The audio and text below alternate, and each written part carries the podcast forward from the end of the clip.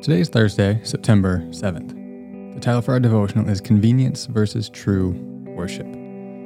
Today we're hearing from Dan and Cindy Armstrong. The text for today's devotional is 1 Kings 12, verses 26 to 33. Jeroboam thought to himself, The kingdom will now likely revert to the house of David if these people go up to offer sacrifices at the temple of the Lord in Jerusalem. They will again give their allegiance to their Lord, Rehoboam, king of Judah. They will kill me and return to King Rehoboam. After seeking advice, the king made two golden calves. He said to the people, It is too much for you to go up to Jerusalem. Here are your gods, Israel, who brought you up out of Egypt. One he set up in Bethel and the other in Dan. And this thing became a sin. The people came to worship the one at Bethel and went as far as Dan to worship the other. Jeroboam built shrines on high places and appointed priests from all sorts of people, even though they were not Levites.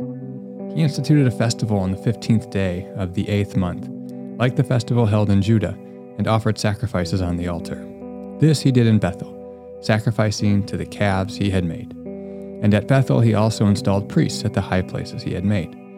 On the fifteenth day of the eighth month, a month of his own choosing, he offered sacrifices on the altar he had built at Bethel. So he instituted the festival for the Israelites and went up to the altar to make offerings. This passage is about rebellion, division, jealousy, and false worship. Rebellion occurred when Jeroboam and his followers were treated harshly by Rehoboam, Solomon's son, upon their return from Egypt. Jeroboam rebelled against the rightful king, and he and his followers took up residence in the northern portion of Israel, the division of the twelve tribes of Israel.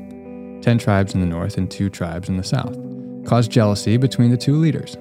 This ultimately resulted in the northern tribes turning to the false worship of man made idols in the name of convenience. In verse 26 of this passage, Jer- Jeroboam reasons that if he doesn't do something quickly, his people will abandon him for the one true God, and he will lose his power base to Rehoboam. He uses the excuse of convenient worship to keep his people in line.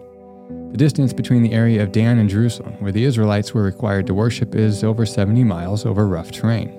Jeroboam sets up his own worship center with golden calves as the centerpiece. The people willingly traded the worship of the one true God for idols in the name of convenience.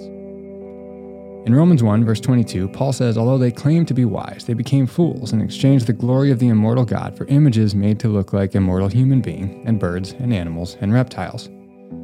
This was a continuing problem in Paul's day and continues right up to the present. As we can see, strong leaders may lead weak followers in the wrong direction. Ultimately, it is up to each individual to practice their own discernment as it relates to worship and loyalty. When we exchange true worship of God for convenience or the charisma of a particular leader, we fall into the same trap as the Israelites and early Christians. This can have devastating consequences over multiple generations. I had the opportunity back in January to visit the archaeological dig that produced Jeroboam's false idol worship center in northern Israel. The exchange of the one true God for idols is still there for all to see, even after thousands of years.